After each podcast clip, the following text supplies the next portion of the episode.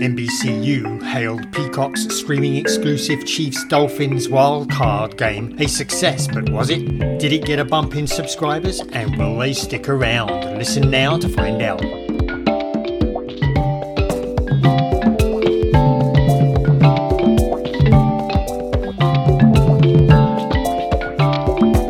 Welcome to this week's edition of Inside the Stream. This is Will Richmond from VideoNuze, and uh, Colin Dixon from nScreenMedia joins me as always. Hi there, Colin. How is everything?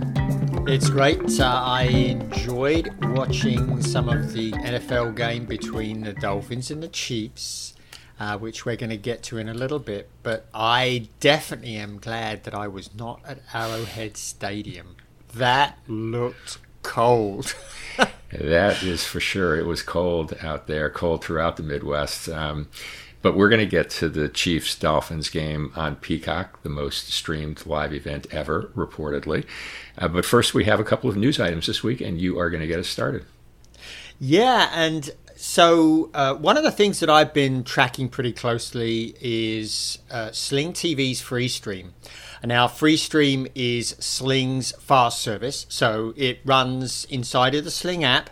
But with Sling, you don't have to sign up for anything. You don't have to give them the credit card.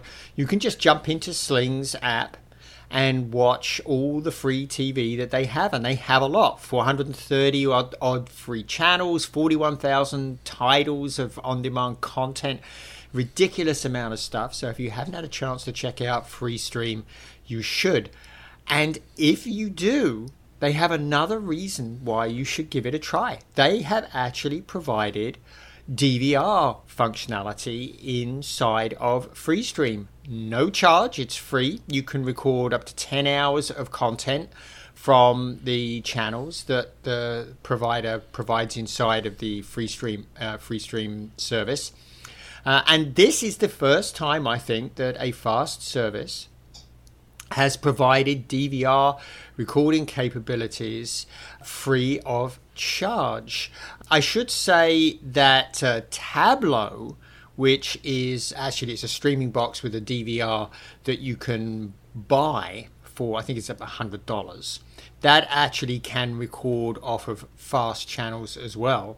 But this, of course, is done all in the cloud, so you don't need any box or anything except what you're currently streaming on to do this. So I love this. I think I will definitely be checking this out. I love uh, FreeStream, and uh, I actually use Sling TV as well. So this is, I think, a great free benefit for free viewers if you want to check it out. So, what's the business model there, Colin? Are they um, they're still inserting ads on uh, any DVR, any content that you've DVR'd? Uh, I, so I, I, haven't had a chance to check it out yet, okay. Will. So I don't know if they allow you to skip ads with this DVR. I suspect that they don't, but I will double check on that. They want they want you to come in and use free streams so that they can make money from ads. It's just like any other fast service. The free stream platform takes a cut of the ad revenue that's generated by the channels that are running inside of it. So, my suspicion is that they probably don't allow you to skip the ads. Uh, that would be, I think, counterproductive. But it certainly is cool now that we're beginning to see more live events inserted into those fast channels. It's kind of cool that you can time shift them if you would if you would like. Yeah, and on my on my radar this week, Colin, is that uh, Apple announced that a number of different streaming services and sports apps that are going to be available on its Vision Pro headset at launch, which is coming up on February 2nd. So uh, they listed Disney Plus, ESPN, MLB, PGA Tour, Max, Amazon uh, Prime Video, Paramount Plus, Peacock. Pluto TV, Tubi, Fubo, Crunchyroll, Red Bull TV, TikTok, and Mubi. A lot of those streaming services can be offering 2D and 3D movies, each one offering a different amount of those, different selection, and um, and so that's coming. The uh, I think we've spoken about the Vision Pro in the past. I am. I'm actually quite enthusiastic about it, notwithstanding that it's $3,500 to start, and of course that will limit its market, but 3,500 today will no doubt go down in the future. But I, I think it could be really um, you know, a huge step forward in terms of how uh, streaming TV and movies are consumed. And I expect, given their uh, history, that Apple will do a, a first rate job with the Vision Pro. And so I'm enthusiastic to see it in action. And it looks like they have a bunch of great content partners signed up. Well, they certainly do, and uh, I, am guessing they'll they'll not get very many additional users uh, because, as you say, 3,500 bucks is a uh, pretty steep entry point for that device.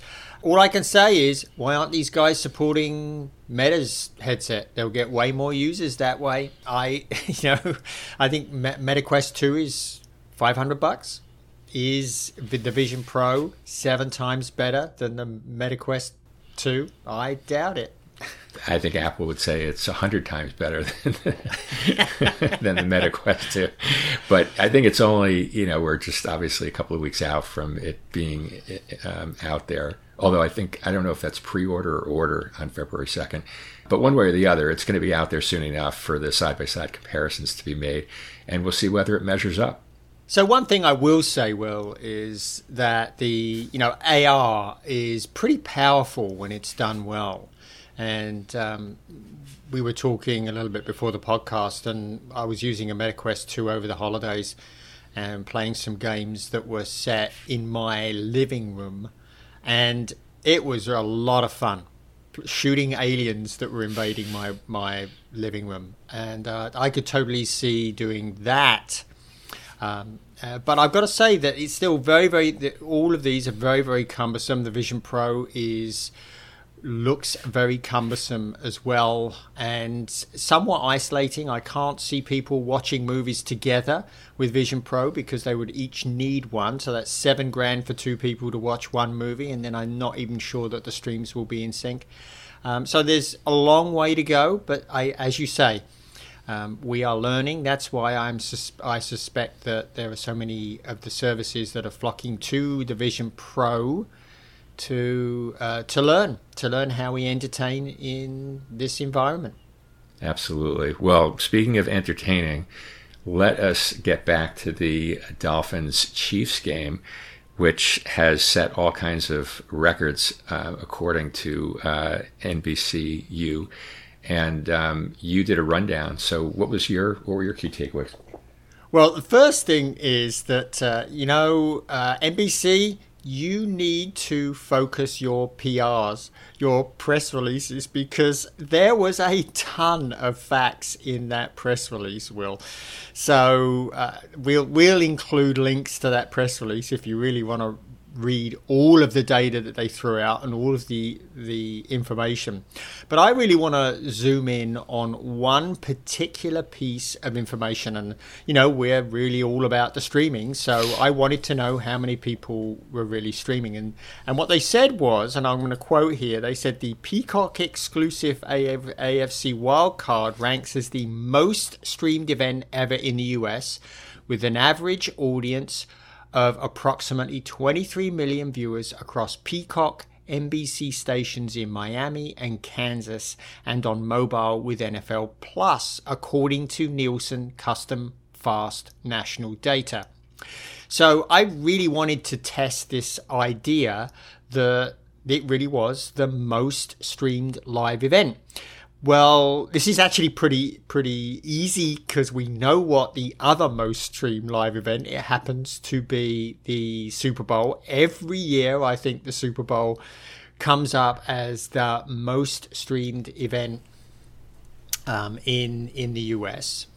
And so I went back and I looked at 2023 to compare let me talk a little bit about how I come up with the number of people that stream the Super Bowl. Every year, whoever's streaming it, they, they put out how many people streamed it. But the problem is that when they do that, they don't include the virtual MVPDs. And that's a huge error because, you know, it, it, it almost doubles the uh, number of people that they say actually streamed. Um, so what I do is I go in and I correct for that. I calculate how many people based on the Nielsen ratings for the channel I go in and calculate the number of people that were probably watching on virtual MVPDs and add those to the ones that were streamed. And I also go for average audience, not households, just exactly in the same way that NBCU is calculating it here. So if you do that, what you end up with in 2023 was that 21.8 million people, around about 22 million people, streamed the Super Bowl last year. So that is probably almost certainly up until now the most streamed live event in the US. So I think yes, I will agree that if Peacock and the the other streams that were added in here are, are all added up to 23 million, that yes, this was the most streamed live event in US history, but only just. And the other thing I will say is it won't last. I fully expect that this year's Super Bowl will exceed 23 million streams when I run the same calculation. And here's, here's why I think that will. In every year that I've calculated it, there's been a big increase in the number of people streaming. So if you look at uh, the difference between the 2022 game and the 2023 game, I calculated about 18 million streamed in 2022 and 22 million streamed in 2023. And it seems to increase regardless of how interesting the matchup is. So whoever gets through to Super to the Super Bowl in Las Vegas in February, I think that we're going to see more than 23 million viewers for those streams, virtual MVPDs, and from CBS. CBS is carrying it this year. I think we'll see more than 23 million. So, although it is, by my calculations, just the most streamed live event, it won't be for long. Yeah, I think that's a very fair point, Colin. No question, the Super Bowl is the biggest. It's the biggest TV event of the year, and it's become the biggest streaming event of the year. Um, and no doubt it will uh, surpass the 23 million.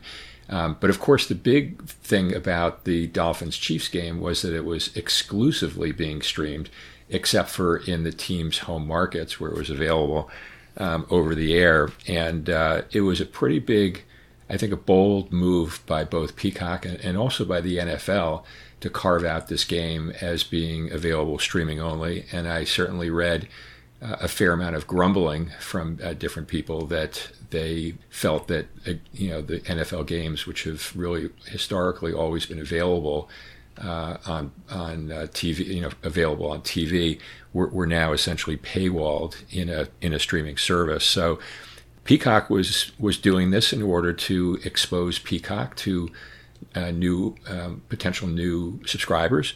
Um, and I think really a key question here is of the 23 million, how many are new subscribers to Peacock? And I suppose a follow up question to that is and this is obviously pure speculation, but of the new subscribers to Peacock that came for the game, how many will stay after the first month? And I think that those are ultimately the metrics that um, uh, Peacock would be looking at to determine whether this was a successful play or not. And I, my understanding uh, from uh, various reports that I've read is that Peacock paid somewhere around $100 million for the exclusive rights to this one wildcard game. So, um, so that's the, the, the target that they're trying to get a return on. So, what what's your take, Colin? Do you do you how many new subs do you think they got out of this, and any sense of how many might stay?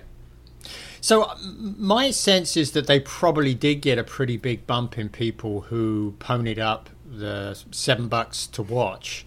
I, yeah, actually, it was six bucks I think that they had to pay to get to the minimum level so that they could actually watch through Peacock. Um, so not a huge amount of money, annoying for sure. And I can tell you there were a lot of people complaining about it. In fact, there was even one Democratic senator who. was, I don't know what he was yelling about doing, but he seemed to think that the the people were already paying for cable, so why should they have to pay for Peacock? Well, uh, this dude needs to look at the stats because less than half of people are now paying for cable, uh, cable TV. That is. Um, so there was a lot of grumbling. Uh, also, the quality. Uh, I jumped in and out a couple of times. It worked great for me. I was. I didn't see a storm of protest. I saw some complaints about buffering, but that didn't seem to be universal. So I think Peacock did a fairly good job in delivering it. So the big question here is, I, I, I mean, I, I suspect, Will, that they picked up, um, you know, a million new subscribers, maybe half a million, something like that. How many of them they can hang on to?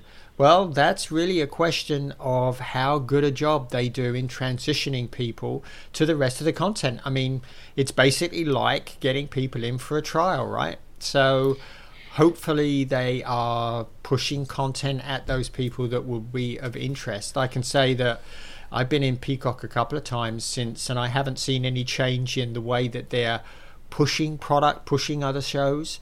You know, will will people get in and have a good look around and find other things to watch? There's plenty on there. I like the service and I use it, but um, that that's the big question. This is a it was a lot of money to spend to get people to come in and try and uh, we'll have to wait and see how many people stick around and stay with it. And I can say that it looks like what's going to happen with this year's Super Bowl.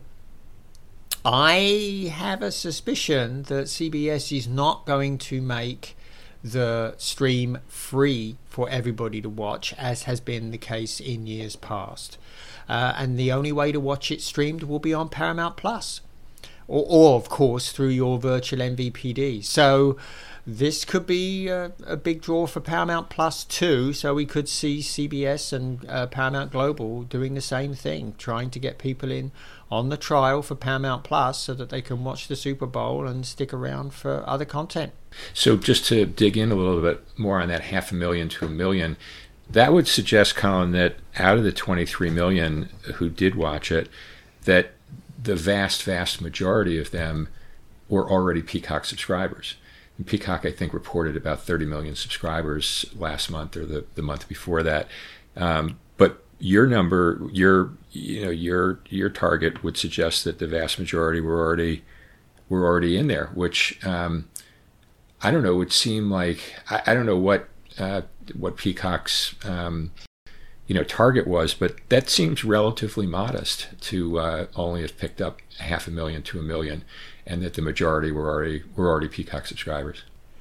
Yeah, and and I think my um, my numbers are pretty much speculation, Will, because I haven't seen yeah. any hard data. I didn't see, for example, Antenna is uh, very often tracking the number of signups for apps, and I didn't see any hard data. And I note that NBCU didn't give any hard data. They didn't say how many people, even qualitative, not even quantitative. They didn't. Yeah. They let alone quantitative. They didn't give a hard number for the number of people that came into Peacock new to watch the game. Uh, so we really don't know. Um, yeah. I, find it. I mean, I, it, it, seems to me reasonable that it would be between 500 and a, 500,000 and a million people that would give it a try. It, it, it are those people in the local areas are probably the most likely to have done that. Uh, so if they didn't have pay TV, that's possibly how they did it. If we get information on how many how many people signed up, we will certainly uh, report it in, in the podcast when we get it. I have no better number to share than than you do. It's pure speculation. I, I would think it, I, my intuition tells me that it's higher than a half million to a million. Um, those that range seems modest relative to the um, you know main purpose that Peacock was going for here, which is to obviously expand the brand awareness and get and, and try to stimulate trial. But it could be right. I don't know. They, yeah, I mean, yeah. one one thing is for sure though is that it looks like from a technical perspective, they executed it very well. Uh, I didn't hear about any problems with the streaming, I did hear about a couple, Will, oh, but I can okay. tell you, I can tell you when I got on and, and I looked, I had zero problems. Yeah. I was straight into the stream, yeah. and it looked great. Again, indistinguishable from watching right. it on regular TV. And the good news is that uh, there's no way to measure latency compared to regular TV because it was only available on streaming. that's that's exactly that's right. the knock. That's the knock on streaming, as we've talked about plenty of times before. And the the interesting thing to to me, Will, is that this was not the only sports related story. Really, it, this week it really illustrates how streaming really is now becoming the primary way that people watch. Um, a, another way that, that this is illustrated is I don't know if you saw the deal between Amazon and Diamond Sports. Um, it's really peculiar because it looked like that was nicked by nixed by MLB. They didn't seem to want to be involved with Amazon on the on the saving of Diamond Sports. But Amazon seems to have gotten in on the uh, recovery of Diamond Sports from bankruptcy. Um, it's making a small, quote, small investment. Diamond now has a plan in place with its creditors so that it can exit the bankruptcy process and get back to delivering. But I gotta tell you, I think Amazon has a steal in what they have done, to what they get out of their small investment, whatever their minority investment is in this deal, uh, because they get the uh, they will host the apps that uh, stream those local games. So the way this will work is uh, Diamond is going to handle the existing distribution agreements through RSNs to traditional pay TV and to the virtual MVPDs. So, you know, for example, I know that um, some of the some of the channels are available on some of the RSNs are available on Fubo. So if you're a Fubo customer and you're a Timberwolves fan, for example, you'll be able to watch those on Fubo's RSN, and Diamond Sports will continue to support that viewing. But if you don't have Fubo or you don't have traditional pay TV that actually has Diamond Diamond Sports RSN, which in this case is Bally Sports North, then you'll need to be able to stream it. And the way you will do that, apparently, is you will need to be an Amazon Prime member or be paying for Prime Video separately. And then you can subscribe to uh, maybe uh, there'll be a Bally Sports North app, or maybe there'll be a Diamond Sports app available via channels inside of Amazon. And that will be the only way that you will be able to get your local game. So I think this is this is a great deal for Amazon. It gives people, you know, who are sports fans who want to watch these games. If they don't have pay TV, the only way they'll be able to watch now is if they're a Prime member, and they'll be able to buy through Prime Amazon Prime channels and watch through the Amazon app. So I this is a great deal for them, and it also really illustrates now how pretty much everything is coming, all the sports now are gradually coming across to streaming. Yeah, it certainly seems like it gives uh, some number of people, uh, you know, cord cutters, the additional incentive to become uh, Prime members because they'll, as you said, they'll need to have that in order to be able to subscribe to their local RSN streaming service that would only be available through Prime. So gives Prime that much more much more strength in the market. And um, and as you said is just you know another piece of evidence about how sports continue to keep creeping in uh, to the streaming world. And sometimes it's duplicative like we'll see certainly with the super bowl. Sometimes it's exclusive like we see with uh, peacock and uh, the nfl wildcard game and now um, you know sometimes sort of a hybrid as we're seeing with the diamond RSNs, and certainly more to come. As you said, it's it's all it's all eventually going to become available, uh, whether exclusive or on a on a hybrid basis. You bet. I really feel like Amazon has gotten the best of this this deal. Will um, I mentioned that Diamond will continue to operate the RSNs that are feeding into the pay TV universe. Uh, but when you think about it, uh, the pay TV universe is contracting pretty rapidly now, eight to ten, eight to ten percent subscribers a year, even if you include virtual MVPDs. If you exclude virtual MVPDs, then it's it's declining at thirteen percent, ten to thirteen percent a year. So Diamond's market, direct market, is contracting pretty sharply.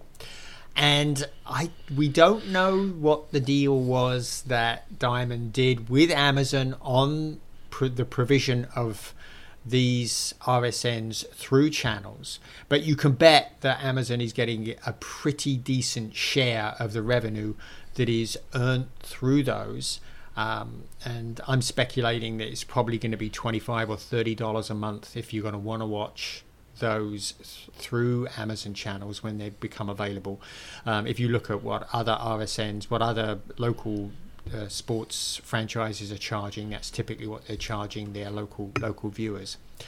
So Amazon will get a big piece of that. And this market, of course, is rapidly expanding, and and also the fact that if you really want to watch those games, uh, and you're even and even if you're not already a Prime member, it's only going to cost you what fourteen dollars and ninety nine cents for Prime a month or one hundred and thirty nine a year. Uh, so it is way cheaper for you to cut the cable, cut your cable, and sign up for watching your local sport with Amazon that it is if that's the only thing that you want right. from traditional cable. So this really the, the, Amazon deal is actually helping accelerate the decline of where Diamond is delivering directly. So uh, you know, great a great deal for Amazon. It will accelerate the decline in traditional pay TV even even more, I think. Yeah, I mean, key caveat being the one that you just mentioned, which is that if it's the only thing that you're interested in watching that's carried in your right. in your pay TV bundle, then yes, it's financially it's a no-brainer to make the switch. If there's other stuff, then obviously, or if you have family members that have other things that they like to watch, then it, it gets more complicated quickly, as we all know. It does. Um, but if you look, everything's coming together. It's like a jigsaw puzzle that's beginning to take shape online now. Uh, I, mean, I mentioned at the beginning, FreeStream has FreeStream has a DVR, so now we have a robust, free, fast network um, that actually provides DVR services. You now have all of the sports coming in subscription apps. You have most of the best content now is available online through streaming services. You can see that how pretty much all of the value that is provided or was provided by traditional pay TV is now available online. It's messy, that's for sure. It's difficult to manage all of the apps, but uh, I think people will get over that because it gives them well we we can see people are getting over that right because they're coming so all the pieces are in place well and so i i think that we're going to see continued rapid decline in the traditional pay tv universe well, let's leave it on that note for today, Colin, and we'll plan to pick up on all these topics. We'll also be keeping an eye if Peacock releases any additional information about the success of the uh, wildcard game. Uh, but I think that's it for today, right? I think it is. Okay, Colin, good chatting. Everyone, thanks for listening in, and we'll see you next week.